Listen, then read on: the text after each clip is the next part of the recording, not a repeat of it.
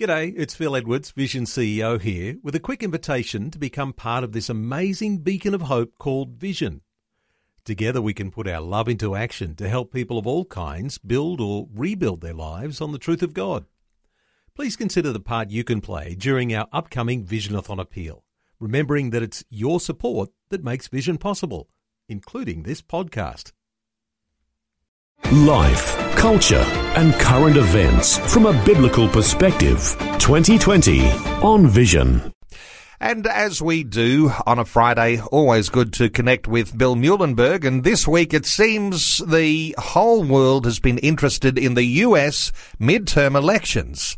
They come between the presidential election cycle in the US and, of course, it's 2018.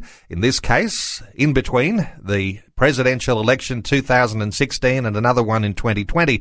Well, this year, all of the 435 seats in the US House of Representatives were up for grabs. 33 of the 50 Senate seats and 36 of the 50 governorships. Much of the media reporting has been around the idea of whether Americans would be making a judgment on the presidency of Donald Trump. Well, Bill Muhlenberg from Culture Watch is back with us for his impressions on what it means for the US and what it indeed means for Australia and for the whole world. Bill Muhlenberg, a special welcome back to 2020. It's great to be back. Well, Bill, with your American accent, we'll know your interest is in what's been going on in your home nation, and we consider you an Aussie. You've been here for a long time, decade upon decade, but you do like to follow things as they go in the US very closely. Up until now, Republicans held sway everywhere before the election. Yes, well, it's more or less the same. Three of the four still stay in Republican hands. The governors are still, for the most part, Republican. Obviously, we still have a Republican president, and the Senate is still held with a slim majority with Republicans, but the U.S. House of Representatives did see somewhat of a change, well, enough to give the Democrats a small lead, but it wasn't quite the blue wave they were talking about that would happen and kind of crush everything in its wake. So, yeah, a bit of a change, but still, for the most part, things remain more or less the same. The interesting thing is that the blue wave didn't eventuate. This was the hype on the Democrat side of the campaign. How significant is it that, you know, in one sense here, Donald Trump was able to hold his own, even though he wasn't up for election here? But if you talk about it as a judgment on the Trump presidency, the Republicans held their own, really, in spite of particularly what we see in Australia is all the media reporting that suggested that somehow or other the Democrats were going to come in with a blue wave and blitz the whole thing. Didn't happen, did it? Well, it didn't. Again, it's historically quite common when a midterm election is held for the opposition party to do well. So we've simply seen what usually happens. The Democrats did do a little bit well in the House. But, yeah, as you say, the expected tidal wave of blue never materialized, more like a trickle at best. There's a few seats still up in the air. There might even be a few recounts in, well, places like Florida, both for the Senate and the governor there. So, but as of now, there's still this slight lead, certainly in the Senate, which is crucial. Among other things, we've talked about this before, when the president nominates a new Supreme Court justice, it goes through all the rigmarole, as we just saw with Kavanaugh, but then finally voted on in the Senate. So the fact that now Trump has got a slightly strengthened Senate, a few of the more moderate Republican senators have either their term left or they passed away, whatever. So we've got three or four more solidly conservative senators in. So, in other words, when the next Supreme Court justice has to get voted on. It should be even easier for Trump to get his way. And given that the oldest SCOTUS person, Supreme Court Justice Ginsburg, is just found herself in the hospital today. She's 85. It could be sooner than we think for a third Trump nomination and possible vote as to another conservative justice. So all this does matter, even though the House will be a bit gridlocked and things may get, I might see a bit of a paralysis there with Democrats trying to do their thing. But overall, one could say it was pretty good for Trump, and the Trump effect did have some bite, and even all the spruiking that Obama did to try to get Democrats elected here and there didn't seem to actually do all that much good. Well, Bill, there certainly is a positive there, and coming from Christian commentary about the way that the Republicans with control of the Senate may have more ease of getting those Supreme Court justices into those roles. And, of course, that has a generational effect on how things will unfold in the U.S. on very big and contentious social issues. There's another side here, too, because the Democrats have control of the House. The likelihood that Nancy Pelosi will become Speaker of the House, she's not got the sort of agenda that we typically say is a good one as Christians. This is a bit of a downside, is it? Oh, well, mind you, there's been about 45 to 50 Democrats saying they will not support Pelosi, so there may well be a few challenges and a few votes to see who gets the job, but it's still pretty likely she'll end up getting the job. And, yeah, she's no friend of Trump or the Republicans, and probably if it's not her, whoever they get as the Speaker is going to spend a lot of time, you know, instead of legislating, probably, you know, launching investigations. And many have talked about we're going to try to impeach Trump and all this. So, like I say, a bit of likely 2 years of gridlock and not getting a lot done. Now, that'll not please the American people. They elect people to get things done. So, if anything, this can play into Trump's hands as well come re-election time in 2 years down the track, if enough Americans are seeing, gee, these Democrats have just kind of stymied efforts to get stuff done. They may end up giving Trump bigger majorities in 2 years' time. So Democrats have to be careful here if they're seen as obstructionists and just blocking everything that Trump tries to do. It could backfire on them. This idea of pushing for an impeachment of Donald Trump, and this is what you're talking about, Democrats in the House doing all they can to get rid of Trump and being obstructionist in the process. It's interesting, isn't it? And interested in your reflection here, because Donald Trump seems to be able to have turned around the greatest attacks and almost used them to his advantage.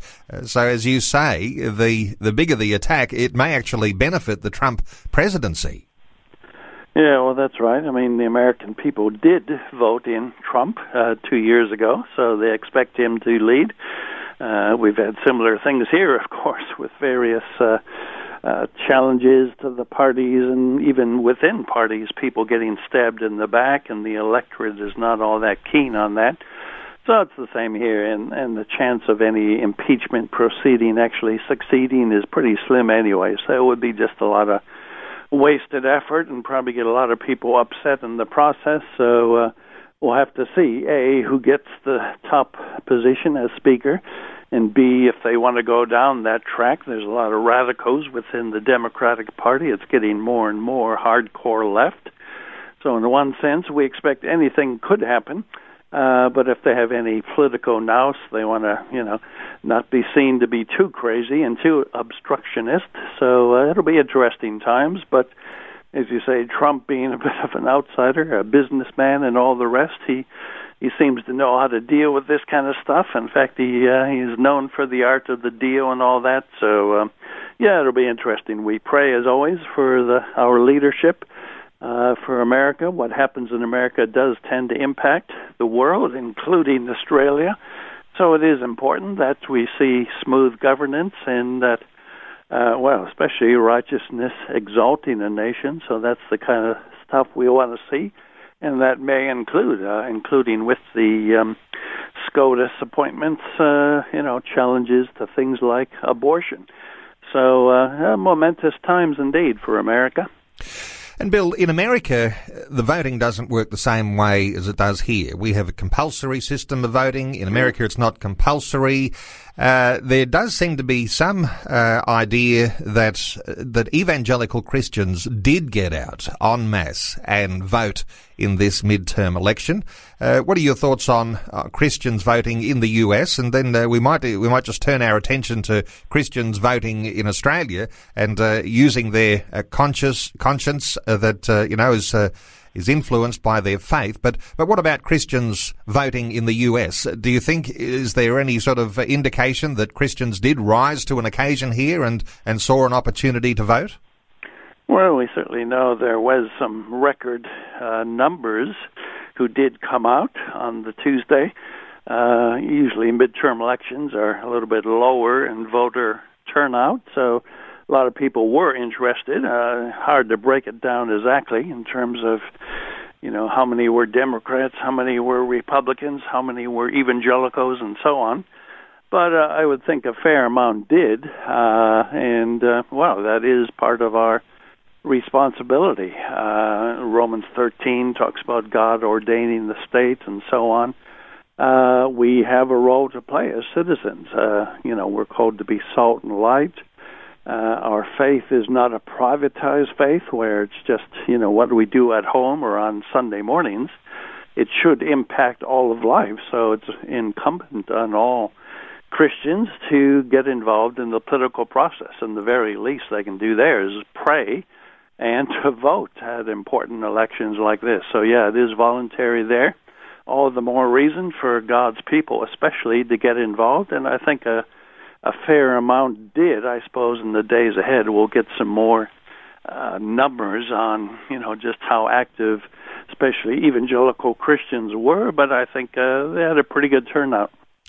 Bill, the contrast between the progressive agenda or socialist-style agenda and a conservative agenda has become more and more polarised, and Christians do find themselves leaning towards that conservative agenda simply because of the radical policies that come out on the left.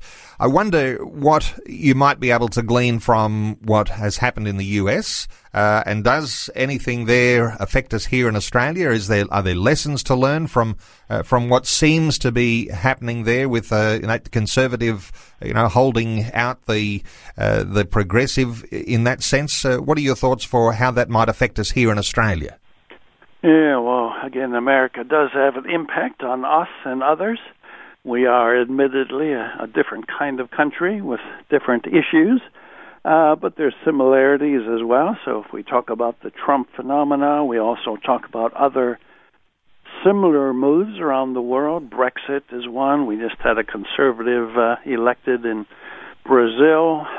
Eastern Europe is seeing a real move to conservative and Christian values in many of the states there. So there seems to be, as you say, a kind of a reaction to this pretty wild and progressive leftism, which has been holding sway and getting worse all throughout the West for the last number of decades. So if America and Brexit and some of these other nations are anything to go by, we may well see similar things happening here. Certainly we have opportunities for that here in Victoria. We have an election coming up in a few weeks' time, and of course federal election will be on again next year, barring some other strange events.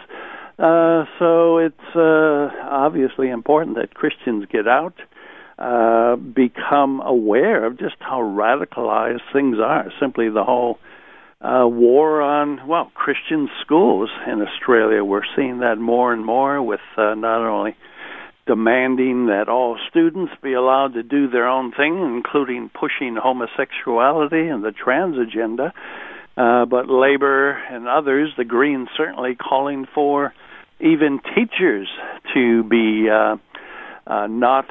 Christian schools not allowed to discriminate, as they put it, against teachers who might be homosexual and so on.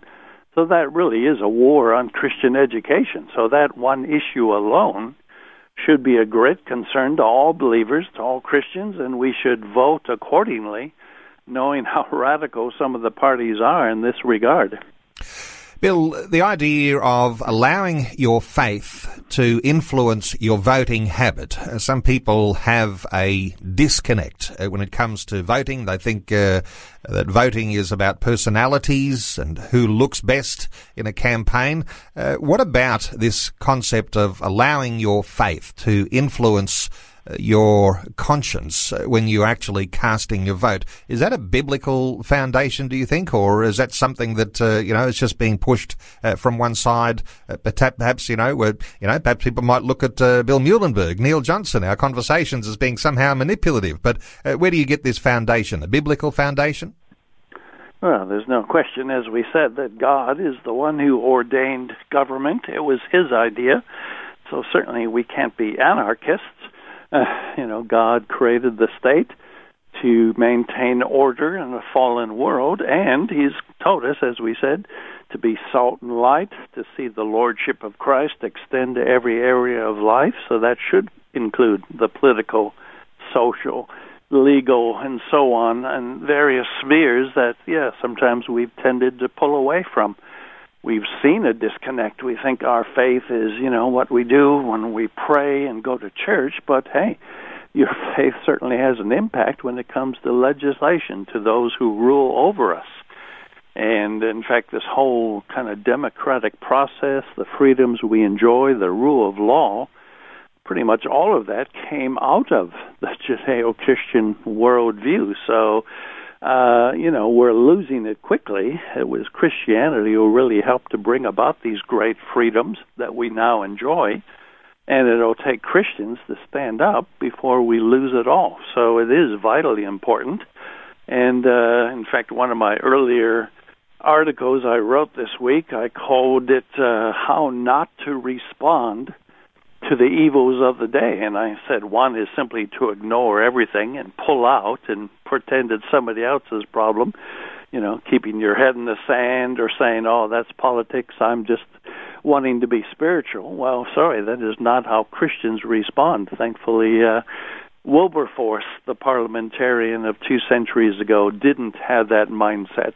He took his faith seriously in politics, and as a result was a leading force in helping to overturn slavery. We've got plenty of those issues today, whether it's abortion, the war on marriage and family, keeping education for believers free and not under the control of the state. So plenty of things we need to get involved in. And often that means getting our hands a little bit dirty in terms of politics, social, cultural involvement, being willing to get involved. Well, Bill, always so good getting your insights. Thank you once again for getting us up to date on some of these issues. Christian commentary on the U.S. election, and then this little extra treasure on the end about what it is to have the way we actually interact with society influenced by our Christian faith. Let me point people to some of Bill Muhlenberg's latest articles, BillMuhlenberg.com, or simply Google Culture Watch, one word, and you'll come up with the Culture Watch site and be able to look at some very well-informed Christian commentary on the issues that are going on around us here in Australia and indeed around the world. Bill, thanks so much for joining us once again today on 2020. Always a pleasure. Before you go, thanks for listening. There's lots more great audio on demand, or you can listen to us live at visionradio.org.au. And remember, Vision is listener supported. Your donation, large or small, will help us continue connecting faith to life for hundreds of thousands of people across Australia and around the world. Learn more or donate today at visionradio.org.au.